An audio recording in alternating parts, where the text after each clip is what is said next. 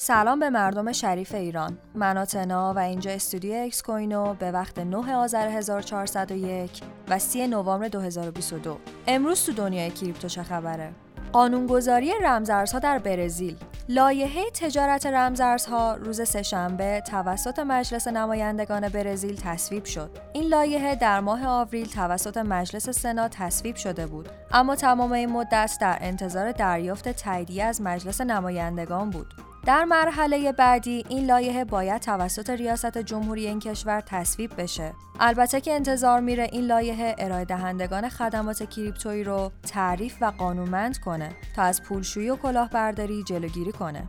از طرف دیگه هم کریستین لاگارد رئیس بانک مرکزی اروپا معتقده قانونگذاری و نظارت بر ارزهای دیجیتال با توجه به فروپاشی اخیر صرافی FTX برای اتحادیه اروپا یک ضرورت مطلقه. Coinbase اعلام کرد که کیف پولش دیگه از بیت کوین کش، اتریوم کلاسیک، استلار و ریپل پشتیبانی نخواهد کرد. روز گذشته کوین بیس اعلام کرد که به دلیل استفاده کم کاربرانش از این رمزارزها از تاریخ 5 دسامبر پشتیبانی از اونها رو قطع خواهد کرد. البته این به این معنی نیست که کاربرانی که این دارایی ها رو در کیف پولهاشون دارن داراییشون رو از دست میدن بلکه در آدرس اونها باقی میمونه این بیانیه تنها شامل کیف پول کوین بیس و اپلیکیشنش خواهد بود و به خود صرافی مرتبط نیست. سقوط صرافی FTX کلوب های شبانه میامی رو در موقعیت سختی قرار داده.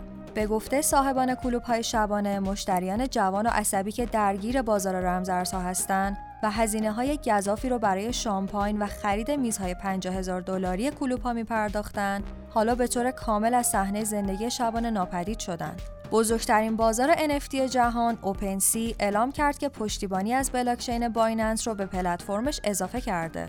روز گذشته این پلتفرم اعلام کرد که از این به بعد پشتیبانی از NFT های مبتنی بر شبکه BNB رو به پلتفرمش اضافه کرده. کاربران اوپنسی از این به بعد می‌تونن NFT های مبتنی بر BNB رو خریداری و لیست کنن. ممنون که همراه هم بودین.